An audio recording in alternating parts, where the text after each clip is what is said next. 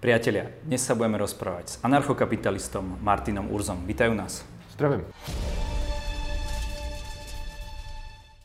Martin, ty hovoríš, že štát je nemorálny, vyberá výpalné a v podstate sa chová ako mafia. Môžeš nám to trošku vysvetliť? Uh, samozřejmě je spousta technických rozdílů mezi tím, jakým způsobem uh, vybírá svoje peníze na živobytí mafie a stát. Ale ten důvod, proč ty dvě organizace přirovnávám, je v tom, že v obou případech absentuje určitá dobrovolnost.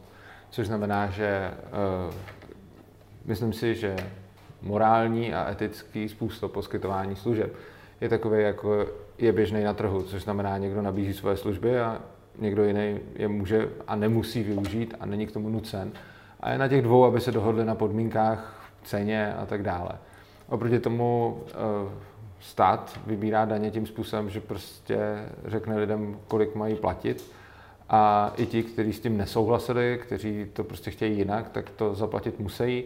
A pak za to dostanou služby, kteří si ani nějak neobjednali. A kdo by něco takového zaplatit nechtěl, tak je státem označen za zloděje a je na něj potom použito násilí a je mu vlastně vyhrožováno tím, že když nezaplatí to, co stát určí jednostranně, tak, eh, tak mu ty eh, zdroje budou uzmuty. A tohle to nepovažuji za, za etický a morální přístup. Já to len chápem, ale v dnešnej dobe, v dnešnej našej spoločnosti aj v Čechách eh, je to tak, že vlastne ten štát sme, sme my, alebo to tak nie že my si môžeme voliť eh, našich predstaviteľov do parlamentu a oni môžu zmeniť každú tú oblasť toho, toho štátu a keď si hovoril o službách, ktoré si človek nezaplatí, tak predsa ten politik môže takéto služby zrušiť. Samozrejme, nikdy sa to nebude páčiť všetkým, ale my máme reálnu možnosť ovplyvniť to, ako, no, aký je ten štát. Jasně, tak eh, to je otázka, co je stát, jsme my, kdo. Já třeba nejsem stát a spousta lidí se taky necítí být státem, takže potom, jako když ty, kteří se cítí být státem, řeknou stát jsme my a zahrnou do toho i ostatní, to je podobně, jako kdybych mohl udělat, že tady prostě budeme a s lidma, kteří jsou okolo, tak si řekneme, my jsme tady prostě cokoliv, stát nebo lidi tady v téhle restauraci a odhlasujeme si, že někomu třeba něco sebereme. A pokud jako většina z nás bude pro, tak mu to můžeme jako vzít a potom bychom řekli, no hele, odhlasovali jsme si to, jsme to taky my a jako taky to není legitimní. Takže jako to, že lze ovlivnit ten proces, je sice hezký, ale myslím si, že to na té morální stránce věci nic nemění, pokud ten člověk nemůže jako z toho vystoupit. Což znamená, že jako když budu mít jakoukoliv skupinu lidí, která zrovna není stát, tak všichni chápou, že pokud si ta skupina lidí odhlasuje, že jednoho z nich okradou, že mu něco seberou, že mu něco zakážou, tak že to je jako těžce nemorální a že bychom to dělat neměli. Takže já můžu říct, sousedství jsme my a s deseti svýma sousedama si odhlasovat, že ten jedenáctý nás bude třeba živit, nebo že i ten jedenáctý musí něco dělat tak, jak děláme my. A tohle to podle mě není jako morálně ospravedlnitelný. A i ten fakt, že se všichni na to mohli jako podílet, na tom podle mě nic nemění. A lidi dělají tu obrovskou výjimku právě pro ten stát, že když se bavíme o státu, tak si každý řekne jako jo, to, takhle je to v pohodě, přece jsme se tak jako většinově odhlasovali. A když vezmu jakoukoliv jinou množinu lidí, tak tam už to najednou neplatí. A když se bavíme o etice, tak ta musí být nějakým způsobem univerzální a v momentě, kdy arbitrárně určíme, jako jo, dobře, tak na, na tomhle území zrovna prostě, když se většina lidí odhlasuje, tak, tak to tak má být a je to v pořádku, tak potom ale není žádný důvod, proč by to nemohlo být na území dvakrát větším nebo polovičním. Prostě jako proč by potom neměla být možnost hlasovat celosvětově. Jako přece všichni jsme lidi, taky můžeme říct. A potom proč teda jako by bylo špatně, já si myslím, že by to bylo špatně, ale jako nevím, jak by mi zastánce státu odpověděl na to, že když jsme teda všichni lidi, tak proč si nemůžeme udělat všelidový hlasování a hlasovat o těch věcech jako všichni rovnou na celé planetě. Jako, je to nesmysl, ale podle mě je to úplně stejný nesmysl, jako že řekneme, že zrovna jako na území České republiky to takhle budeme dělat. Riešením alebo štýl, který ty vyznávaš, je anarchokapitalismus. Mohl by si ho našim divákům v stručnosti představit? Já vím, že to je obrovské obšírné téma, ale aby jsme aspoň chápali tie obecné princípy a potom uh, sa dostaneme k nějakým konkrétnostem. Dobře. Anarchokapitalismus eh, spočívá ve vzájemné dobrovolnosti, jak už jsem říkal, poskytování služeb a všeho, což znamená, že každý člověk by měl mít možnost se rozhodnout, co chce ostatním poskytovat za služby a co nechce, a všichni ostatní by měli mít možnost ty služby buď přijmout nebo odmítnout a nikdo by, neměl být, nikdo by k tomu neměl být nucen.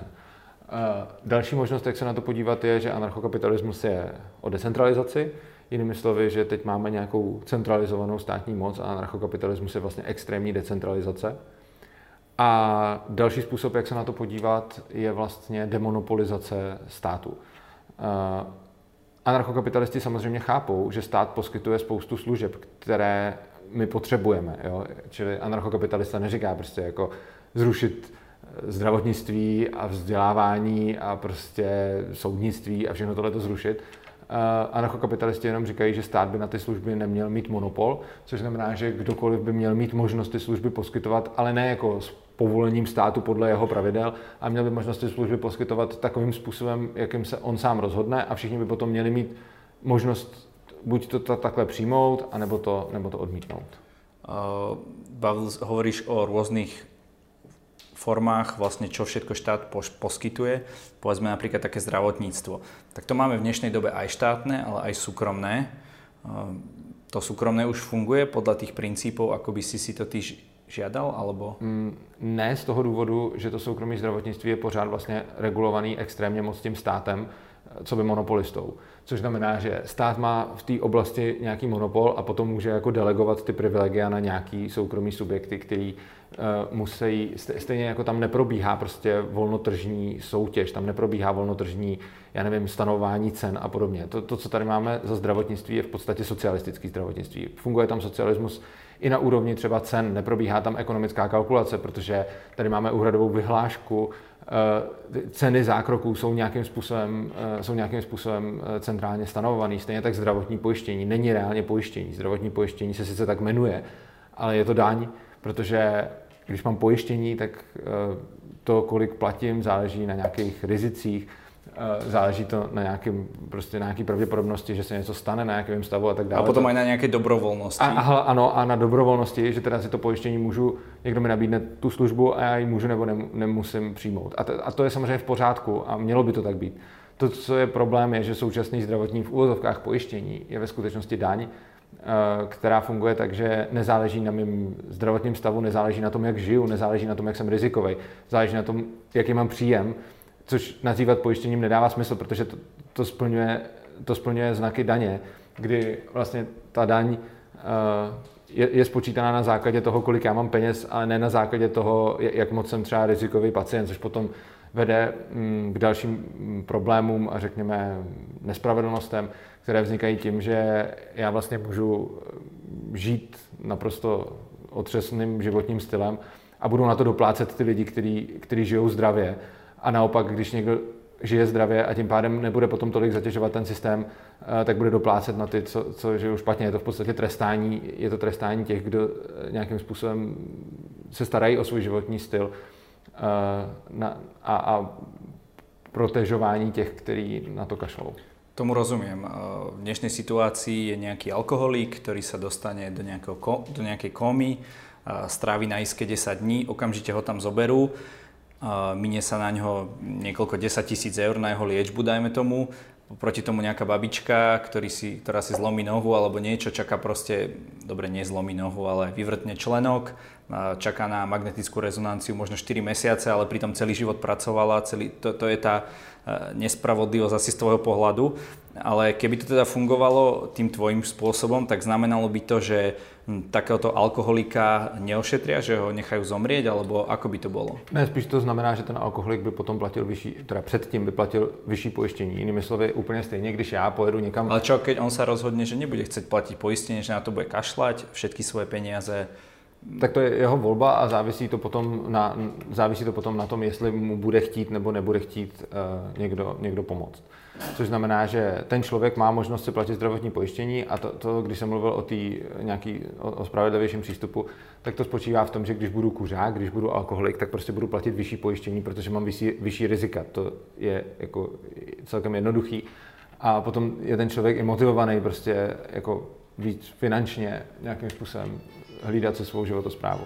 Každopádně, když potom by někdo neměl zaplacený zdravotní pojištění, tak eh, já jsem třeba o tomhle měl ve svém studiu nedávno rozhovor, eh, nedávno rozhovor o tom, jak funguje zdravotnictví ve Spojených státech, o kterým se tady dozvíme spoustu jako špatných věcí, ale ono to není zase tak hrozný, že by ten člověk, co nic neplatí, že by ho fakt jako poslali na ulici, protože je tam ještě spousta, eh, spousta dalších jako záchytných sítích, například různých církevních a podobně, kteří, eh, kteří nějakým způsobem dobrovolně těm lidem sponzorují léčbu.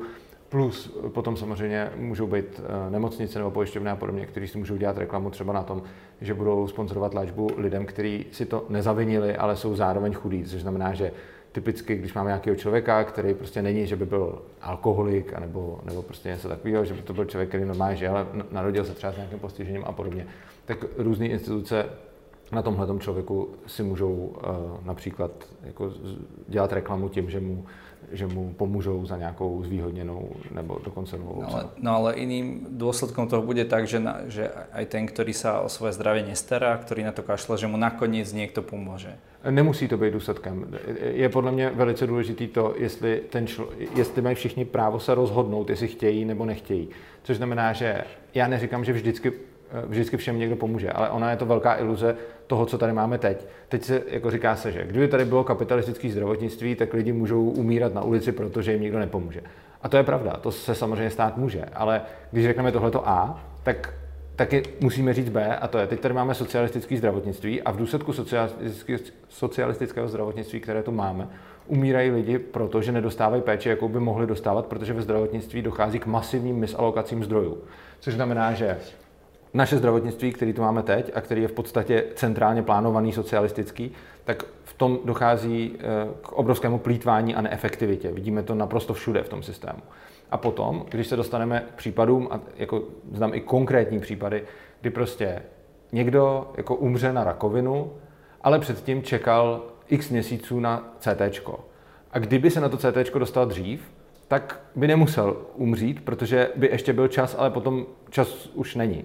A ten problém tohle toho systému je, že se potom řekne, dobře, tak ten člověk umřel na rakovinu a nemusíme čelit tomu, jako, jak by to bylo hrozný, že ten člověk neměl peníze a potom musel kvůli tomu umřít.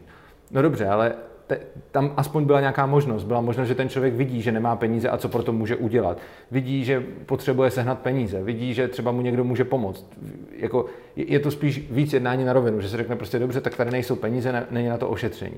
Oproti tomu, to, co je tady teď, sice říkáme jako nějaká rovná péče pro všechny, ale ta rovná péče samozřejmě tím, že je rovná, je méně efektivní, což znamená, že spoustě lidem se péče prostě nedostane, ale my to omlouváme tím, že je to normální, protože se té péče nedostane v podstatě nikomu.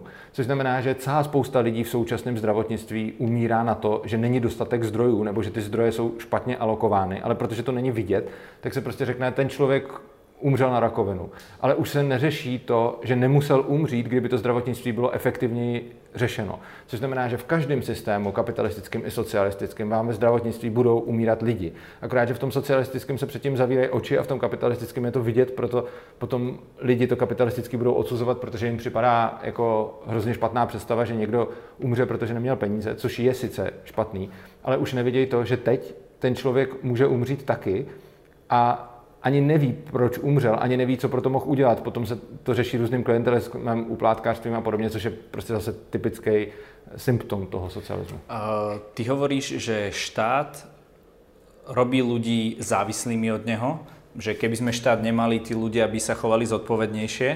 Ale nie je to tak, že naozaj ten štát, možno aj socializmus, ako sa teraz aj po, aj po 30 rokoch, že veľa ľuďom vyhovoval, že ľuďom vyhovuje to, že sa o seba nemusia tak starať, že nemusia robiť všetky tie rozhodnutia, že to je proste nejakým spôsobom náročné a tá drvivá väčšina, tá masa je rada, že to niekto kvázi vyrieši za nich? K tomu bych, eh, k tomu bych řekl eh, dvě, k tomu bych řekl dvě věci odlišné. První to, co říkám o zodpovědnosti, eh, nemyslím si, ne, chtěl bych jako vyvrátit tvrzení, že, jsem, že bych si myslel, že kdyby to nebyl stát, tak jsou najednou všichni zodpovědní. To určitě ne. Jenom tvrdím, že prostě tady máme lidi, kteří jsou třeba extrémně zodpovědní, extrémně nezodpovědní a pak tady máme spoustu lidí, kteří jsou něco mezi. A potom samozřejmě čím víc ten stát přebírá tu zodpovědnost za občany a rozhoduje o jejich životech, tím méně oni jsou vůbec zvyklí rozhodovat, potom v tom vychovávají svoje děti, což znamená, že ta zodpovědnost nemusí zdaleka u každého to nemusí ovlivnit, ale některý lidi to ovlivnit jako určitě může. A co se týče toho, eh, jestli to lidem vyhovuje nebo ne, eh, těžko říct, některým to, některým to 100% vyhovuje, některým to 100% nevyhovuje. A myslím si, že řešením je opět ta dobrovolnost, což znamená, že pokud někdo nechce dělat ty rozhodnutí, tak se určitě najde někdo, kdo ty rozhodnutí bude dělat za něj. Oproti tomu, když Čiže taký chce... mini štát v rámci teda tej anarchie na nějakom území. No to si ani nemyslím. Já to řeknu na jiném příkladu. Uh, jedeš na dovolenou a řada lidí bude preferovat to, že si tam sama zajistí ubytování, sama si tam zajistí odvoz, sama si tam zajistí prostě plán tý dovolený a všechno si to pořeší. A oproti tomu jsou lidi, kteří prostě jdou do cestovky a tam jim zaplatí peníze a řeknou všechno to zařiďte a, a, a to. Žádný z těch přístupů není lepší nebo horší. Prostě někdo si víc užije dovolenou, když se to tam všechno prostě projde sám a někdo si víc užije dovolenou, když zaplatí cestovce. Ta cestovka za něj dělá v podstatě tohle. To není žádný ministát. Takže prostě potom, protože je potom poptávka na trhu, třeba v oblasti dovolených, tak ta cestovka rovnou přijde k lidem a nabídne, tady nám zaplatíte peníze, nemusíte se o nic starat, ještě vám tady dáme prostě nějaký průvodce nebo to, co, se o vás budou starat a, a prostě vy tam jenom ležte na pláži a dělejte si, co chcete. A to někomu vyhovuje, někomu nevyhovuje. Já nevidím důvod, proč by tohle nemohlo být i v ostatních službách, což znamená, že někdo si bude chtít jako zjišťovat, jaký bude mít nejlepší prostě zdravotní pojištění a nejlepší pojištění proti zase něčemu jinému a nejlepší poskytování tady těch a těchto služeb a chce si, tím, chce si to procházet a chce si to nastavit jako individuálně na sebe a někdo jiný tohle to dělat nechce. Když to někdo dělat nechce, tak vzniká na trhu poptávka a k poptávce na trhu automaticky vzniká nabídka, což znamená, že přijde někdo a řekne, tady máte balíček, prostě tady to můžete zaplatit a v tom balíčku vám budeme zahrnovat x pojištění, x prostě jako nějakých věcí, abyste to nemuseli řešit a ty smlouvy jako vyřešíme za vás prostě. E, rozumím. E, ty si spomínal, že keď někdo jde na dovolenku, veľa lidí chodí aj z Čech, aj zo Slovenska na dovolenku do Chorvátska. Vede tam nějaká cesta, nějaká diálnica. E, keby teda nebol štát, kto by vlastnil tu cestu? Prípadne, ako by sme sa vôbec transportovali, chodníky a tak ďalej? Záleží... Keď všetko by to bylo soukromné vlastnictvo. Ano, záleží, záleží, jak který, záleží samozřejmě, jak který cesty. A pravděpodobně, pokud jako se už bavíme teda o nějaký dálnici nebo něčem takového, tak prostě eh, jako provozovat dálnici je samozřejmě biznis jako každý jiný, na kterým, se, na kterým se dá vydělat. I teď prostě existují nějaký prostě soukromí dálnice, dálnice na světě, takže je, je samozřejmě možný, aby tu dálnici vlastně nějaký subjekt, který bude provozovat, který se o ní bude starat a který tam bude vybírat eh, třeba mítný, nebo samozřejmě my se to teď představujeme jako nějaký ty mítný brány, ale jako to je jenom jeden ze způsobů a, a může to být pořešeno spoustou jako různých možnost, možností. Může člověk si platit třeba na SPZ nebo nebo může... Já to už je ta technická. Ale SPZ je třeba státní, ale tak může tam mít nějakou nálepku nebo prostě cokoliv, nějaká techni- ale prostě, že by někdo stejně jako provozuje prostě jakýkoliv jiný biznis, tak může provozovat dálnici a ta dálnice prostě si na sebe vydělá. Lidi tam jezdějí, tak za ní platějí a on ji potom, ten, kdo ji spravuje, tak, tak ji opravuje, stará se o ní, řeší tam prostě nehody a, a podobně. No, no dobre, budeme mať jednu diálnicu a ten človek, poznáme to v našich zemepisných šírkach, bude chcieť samozrejme zarobiť, poriadne zarobiť, napaliť tam tie ceny, čo budú robiť tí ľudia? Budú mať teda zakázané sa transportovať, keď na to nebudú mať, alebo reálne im ta cena prostě přijde premrštěná? E, tohle je hodně takový e, krátkozraký pohled a je potřeba se, na, je potřeba se podívat na nějaké ekonomické zákonitosti, které jsou neúprostné a který, který vlastně platí.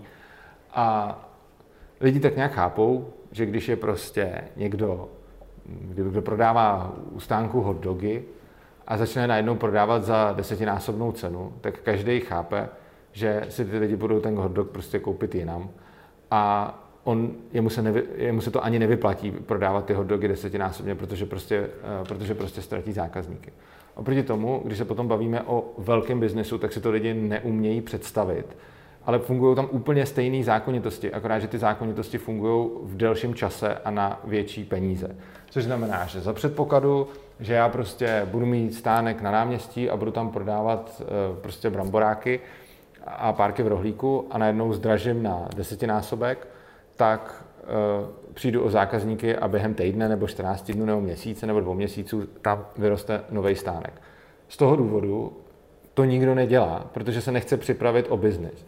Jenže založit si biznis na párky v rohlíku trvá pár týdnů a ztratit ho můžu taky pár týdnů.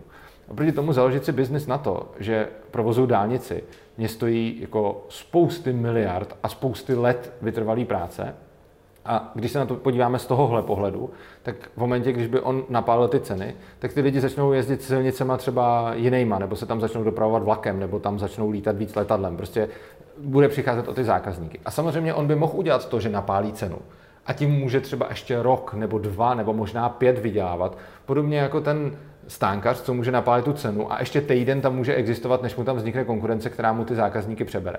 Jenže ten provozovatel té dálnice budoval tu dálnici nebo to, to svoje obchodní impérium obrovsky dlouhou dobu a on musí v takhle dlouhé době přemýšlet. A tohle to si lidi typicky nepředstaví, protože si řeknou, dobrý, tak napálí ceny a než se najde konkurence, tak pár let bude rejžovat. To on by sice mohl, ale potom se ty lidi naučí jezdit tou konkurencí a on ty zákazníky ztratí. A ta představa, že se něco takového vyplatí, nedává moc smysl, protože je potřeba uvažovat v tom časovém horizontu, ve kterém se to vyplatit má. Takže když něco buduju týden a můžu to zase za týden ztratit, tak se mi to nevyplatí udělat a každý si to umí představit. Ale když něco buduju 20 let, tak se mi taky nevyplatí teď rok vydělávat, abych potom dalších 20 let nevydělával. A ty lidi si to takhle představit neumí, protože tu dálnici typicky nebude jako vlastně nějaký tady jako Franta Vomáčka, který si koupil dálnici, protože na to neměl. Tu dálnici budou vlastnit nějaký akcionáři, tu dálnici budou vlastnit nějaký důchodový fondy a podobně.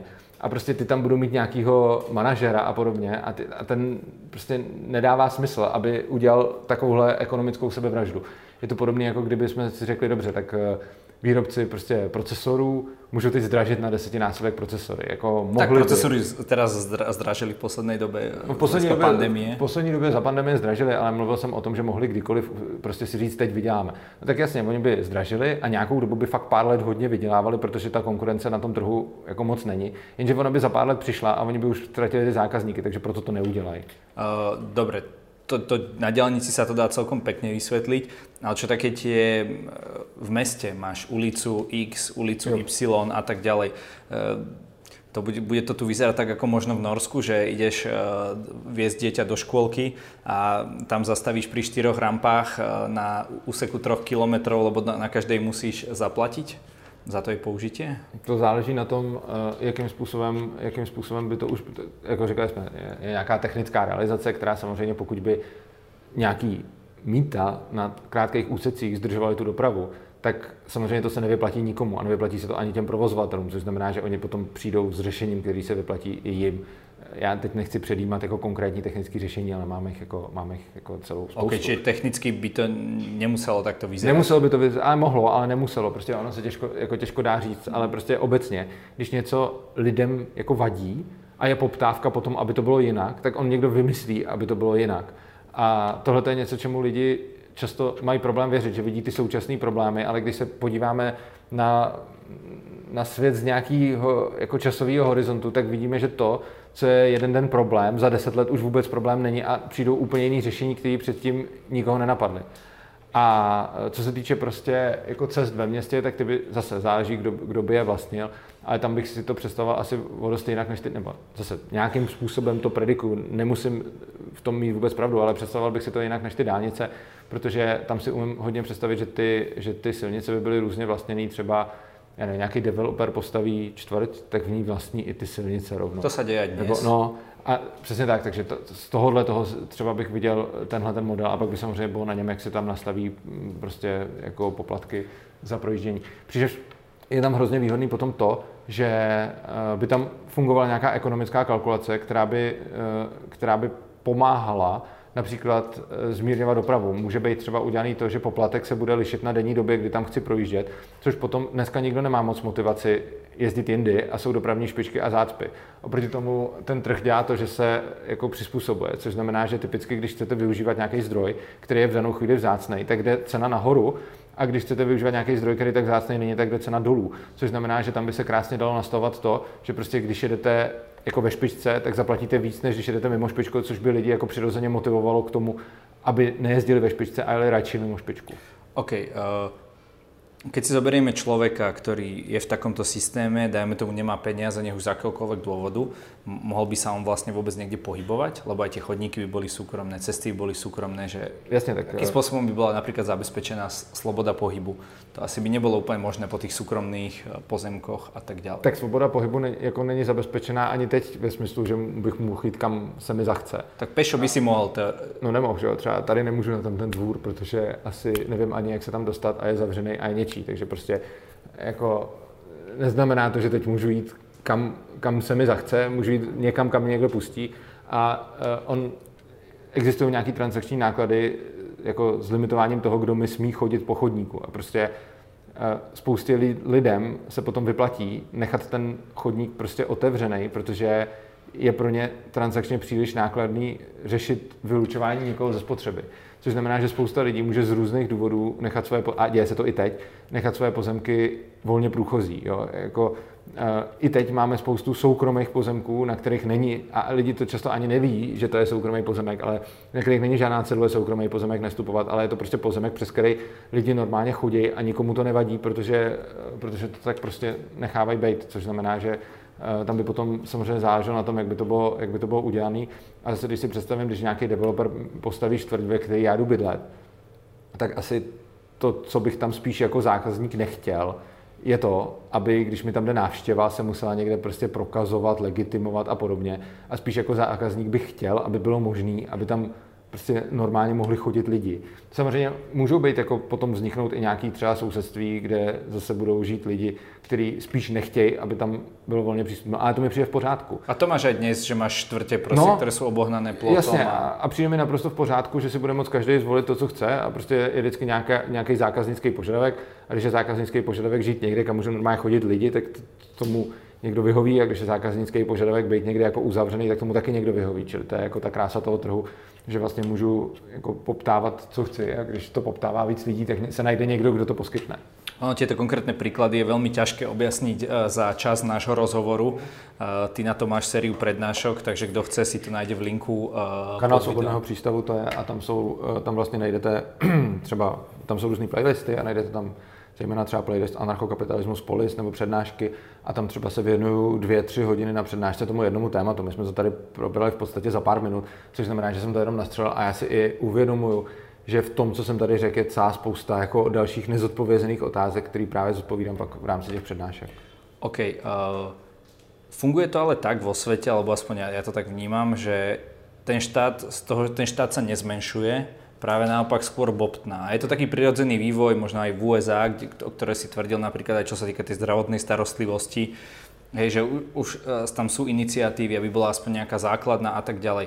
Prečo si myslíš, že ten svet ide úplne tým opačným smerom, ako to hlásaš ty, aj keď ty hovoríš, že to máš logicky odargumentované každou tu jednu oblast, o ktorej hovoríš? Já si myslím, že demokracie inherentně směřuje k socialismu a že to je její vlastnost. A ten důvod je takový, že když máme demokracii takhle s všeobecným volebním právem, jak máme teď, tak prostě najde se nějaký politik, který něco slíbí lidem. Vyšší důchodky. Třeba, nebo něco zadarmo, nebo že je před něčím ochrání. My to máme na Slovensku veľa věcí zadarmo, ľudia, vlaky zadarmo, jo. obedy zadarmo. Což je zadarmo, ono nic není zadarmo, že jo? Prostě ano, ve skutečnosti ano. je to z peněz daňových poplatníků. Ale prostě politik naslibuje lidem něco. Uh, některý neuspějou a některý uspějou. A některý uspějou a neudělají to a některý uspějou a udělají to. Uh, v momentě, kdy potom začnou lidem něco rozdávat, tak ty lidi se stanou víc, závislým, víc závislými na tom státu. A to jednak příjemci toho čehokoliv v úvozovkách zadarmo, ať už se jedná o nějakou přímou dávku nebo nějakou službu nebo ochranu státu toho člověka před ideálně sebou samým. A ty lidi si na to navyknou z jedné strany, což znamená, že tam zrůstá ta závislost na tom státu. Tohle to jako není možný vlastně eliminovat. V momentě, kdy ten stát jako nabízí najednou ochranu před něčím, tak prostě ty lidi jako najednou tu ochranu přestanou řešit sami a, a spolehnou se na tu ochranu toho státu. A na druhé straně je potom potřeba zase jako spousta úředníků, kteří to budou zajišťovat, což znamená, že zase další lidi se stanou závislí na státu z té druhé strany, že je potřeba potom přijmout nějaký jako státní zaměstnance, kteří to budou nějakým způsobem realizovat. Což znamená, že když vzroste tahle závislost na státu na obou stranách, a to jak na straně příjemců té státní pomoci, tak na straně těch, kdo tu státní pomoc jako realizují, tak v tu chvíli máme najednou víc voličů, kteří jsou ochotní uvažovat tímhle směrem. A zase další politik, který bude nabízet tohle, eh, bude získávat opět ty jejich hlasy.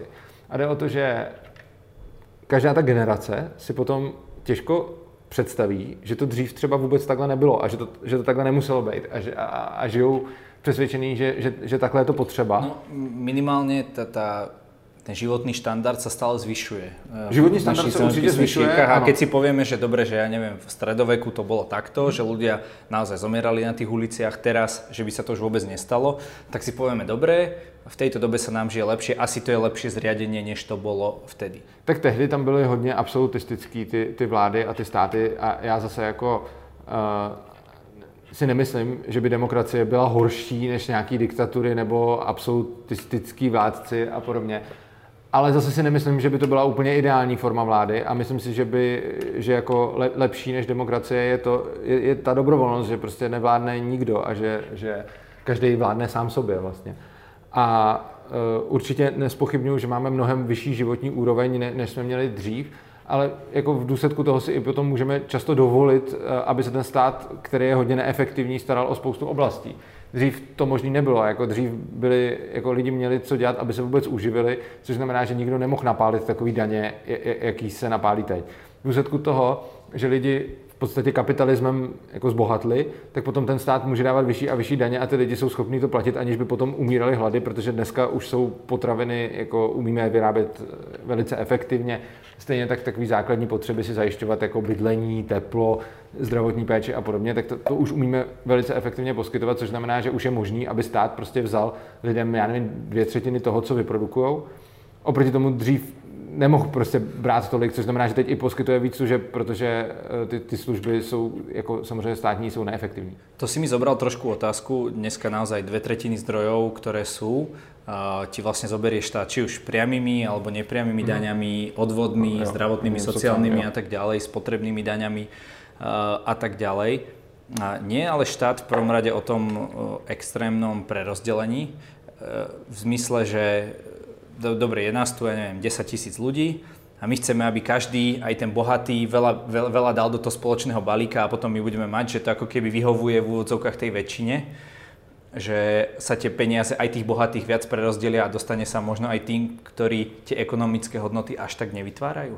No o tom jsem mluvil už na začátku. To, že něco vyhovuje většině, není podle mě morální, e, jako, není podle mě, jako nemoralizuje to, aby jsme někomu něco brali, bez ohledu na to, jestli je bohatý nebo chudej. A navíc stát poškozuje nakonec i spoustu těch chudých. Ona je jako sice hezká teorie, že jako stát v vozovkách jako bere těm bohatým a dává to chudým, ale ono to takhle až úplně není, protože když se potom podíváme na to, jakým způsobem jako fungují třeba velké korporace, které prakticky nemusí platit daně a to, z čeho si to stát bere, jsou ty lidi, jako jsme my prostě, tak ono, a, a ono, ono to i dává smysl. Když se Takže je to taká ako keby eh, v odsovkách podle teba rozprávka pre chudobných? No, že... No spíš ano, protože když se podívám na to, jakým způsobem třeba fungují státní regulace, tak prostě, když stát dělá nějakou regulaci, tak za prvý, jako korporace si může kupovat ty politiky, eh, který potom dělají zákony na míru těm korporacím přímo, což normální jako podnikatel střední, malý prostě na tohle nedosáhne. Takže to je jako první věc. Druhá věc, i když teda ten politik není potom skorumpovaný a jde dělat nějakým způsobem regulaci fakt jako dle nejlepšího vědomí a svědomí, tak prostě on neudělá regulaci takovou, která by v České republice zničila Škodovku. Protože oni mají dost silný hlas na to, aby se ozvali. No a minimálně, i když bude ta Škodovka krachovat, tak naopak tak zase, se tam prilejú sa tam ano, peniaze, lebo ano. musíme zachovat pracovné ano, města. A... Přesně tak. Ale i když budeme dělat regulaci jakýhokoliv odvětví, tak se ten stát podívá na ty procesy v těch velkých firmách v tom odvětví, který tam už fungují a podle nich se ty regulace dělají. Oproti tomu, jestli někde nějaký prostě Franta s Pepou v garáži budou muset zavřít svoji malou firmu, to ani ten úředník nevidí. Takže i když by se snažil to udělat dobře, tak může těma regulacema jako totálně likvidovat ty malý a bezbraný, ale ty velký se ozvou. Plus další věc, i když už by to teda nebyla regulace udělaná nikomu na bíru, ale prostě byla by to nějaká regulace, která by byla obecná, tak ta velká korporace tam má celý oddělení prostě účetních a právníků, který vymyslí, jakým způsobem s tou regulací naložit, jakým způsobem tam ještě ideálně jako vůbec nedanit a jakým způsobem, a, a tohle to je jako nějaká iluze, že státy jako říkají, my je zdaníme, no nezdaní, protože to není reálně možný. Vzhledem k tomu, že oni se můžou přesouvat úplně libovolně kamkoliv a v podstatě jako kdy platí daně, já nevím kdo, Google, Facebook, prostě ty, to jsou společnosti, které ty daně v podstatě neplatí, protože na to mají lidi, kteří vymýšlejí, jak ty daně jsou dobře platení, aby, no, aby to Přesně tak a, a, ono to dává smysl, prostě takhle jsou nastaveny ekonomické incentivy a nedává smysl, aby platili daně, když nemusí. Oproti tomu, když prostě ty si založíš nějakou firmu a budeš tam mít 10 lidí, tak budeš rád, že budeš rád a že se stíháš věnovat tomu, tým svým, novým reguláciám, které no, no, každý rok no, ne, prichádzajú. No, a... podnikání a to, mm. že nějakou regulaci přehlídneš, je obrovská šance, že z ní potom nic neuděláš, je taky obrovská šance a že pak ti tam přijde nějaká kontrola, ať už finančák nebo hygiena nebo někdo a uvaří tě na úplném nesmyslu. Ano. Je, je to, jak to funguje. Takže jako máme nějakou teorii, která říká jako stát pomáhá těm chudejm, a bere to z peněz těch bohatým, ale pak máme nějakou praxi, která znamená, ten bohatý, čím je bohatší, tím víc může proplouvat tím systémem a to pokud ten stát potom dupe, jsou jako normální podnikatelé nebo živnostníci, kteří prostě někde jim uteče nějaká regulace nebo udělají chybu v účetnictví nebo něco nevědí a potom za to platí pokuty a samozřejmě daně. Jasné, Google nezaplatí miliardy na daněch a je v pohodě, ale, ale ty nezaplatíš 2 eura na sociálnom a přijde ti 300 eur exekuce. Ano, přičemž já ne, nevyčítám tomu Google, že neplatí daně, jako proč by platil, když nemusí. Akorát na tom ukazuju, ten, ukazuju na tom ten, uh, ten princip, že, že to zdalek, jako že tady nějaký narrativ, který prostě říká, máme tady ty bohatý a z jejich peněz stát jako dotuje ty chudý a on to jako viditelně dělá, ale potom je hrozně důležité dívat se na to, co je a co není vidět. A je vidět to, že prostě někdo zaplatí daně a, a jdou z toho nějaký sociální dávky chudým, ale pak není vidět, že ty chudí jsou kolikrát chudí v důsledku toho státu a v důsledku těch jeho regulacích a v důsledku toho, že stát zvyšuje cenu jejich práce, že, že, že prostě je potom dělá často nezaměstnatelnýma, že odrazuje spoustu lidí od toho, aby zaměstnávali jiný lidi, protože je to prostě moc složitý a je to velká byrokracie demokracie. A ty si ale nebol vždy anarchokapitalista. V mhm. jednom rozhovore som sa dočítal, že vlastne tvoje zoznámenie s anarchokapitalizmom prebiehalo tak, že ty si to chcel dvom anarchokapitalistom vyvrátiť. Mm-hmm. Chcel si napísať článok o tom, vlastne prečo to je zlé, len mal to úplne opačný efekt že keď si, ten, ty si ten článok vlastne napísal už ako podporu anarchokapitalismu, alebo... No, já jsem... V tom tak stručnosti. No, jako ano, měl jsem dva bývalý spolužáky z Gimplu, s kterými jsem se o tomhle tom dohadoval. My už jsme se dávno prostě furt bavili o politice a tak. A uh, vlastně jako, pak jsme, oni byli anarchokapitalisti a já jsem jim vysvětloval, že to je nesmysl. Ty jsi byl etatista. Etatista, že stát potřebujeme. A dlouho jsme se o tom jako dohadovali a já jsem potom právě psal ten článek jako s cílem, ukázat to na uh, volnotržní zajišťování práva a bezpečnosti, kde jsem chtěl ukázat, že stát je v tomhle efektivnější než volný trh.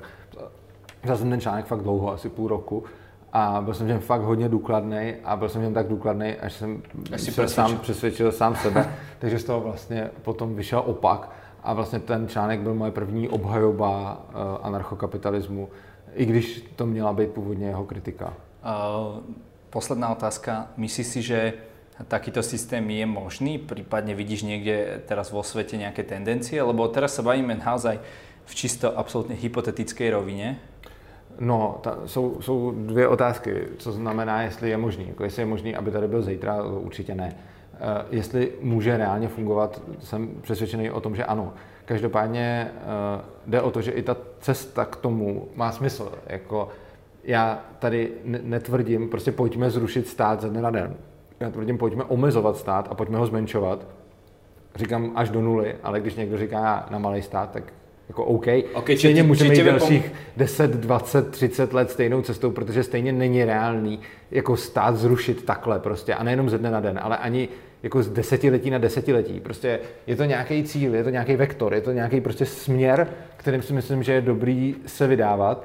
Přičemž věřím tomu, že je to časem potom i dosažitelný, ale prostě myslím si, že to, to důležité na tom je ta cesta k tomu, což znamená, že pokud by se povedlo jako privatizovat od státu nějaký odvětví, tak je to pořád lepší než ne, takže jako určitě je taky důležitý, jakým způsobem to dělat. Nemůžeme prostě teď ze dne na den zrušit důchody a zrušit prostě policii, protože to by nefungovalo, ale můžeme postupně liberalizovať tú spoločnosť. Keď povieš slovo privatizácia, tak sa na Slovensku veľa, veľa ľuďom uh, začne nožík vo vrecku otvárať z dôvodu toho, ako dopadla Chápu. to rozpredávanie tohoto. Každopádne, Martin, každý v našej relácii môže na záver dať nejaký odkaz, niečo, čo nezaznelo našim divákom. Nech sa páči, tu je tvoja kamera. Uh, pokud vás o tom zajímá víc, můžete se podívat na stránky urza.cz, tam najdete nějaké moje texty o tom, jsou tam odkazy na videa, ten, mám kanál YouTube, který se jmenuje Kanál Svobodného přístavu a tam vlastně se můžete dozvědět všechno, nahrávám tam svoje přednášky, bude tam i tenhle rozhovor. Nahrávám tam, máme studio, z kterého prostě děláme rozhovory, takže se na nás můžete dívat. Já vám děkuji za pozornost, mějte se krásně a uživejte si života. Děkuji za rozhovor. Díky.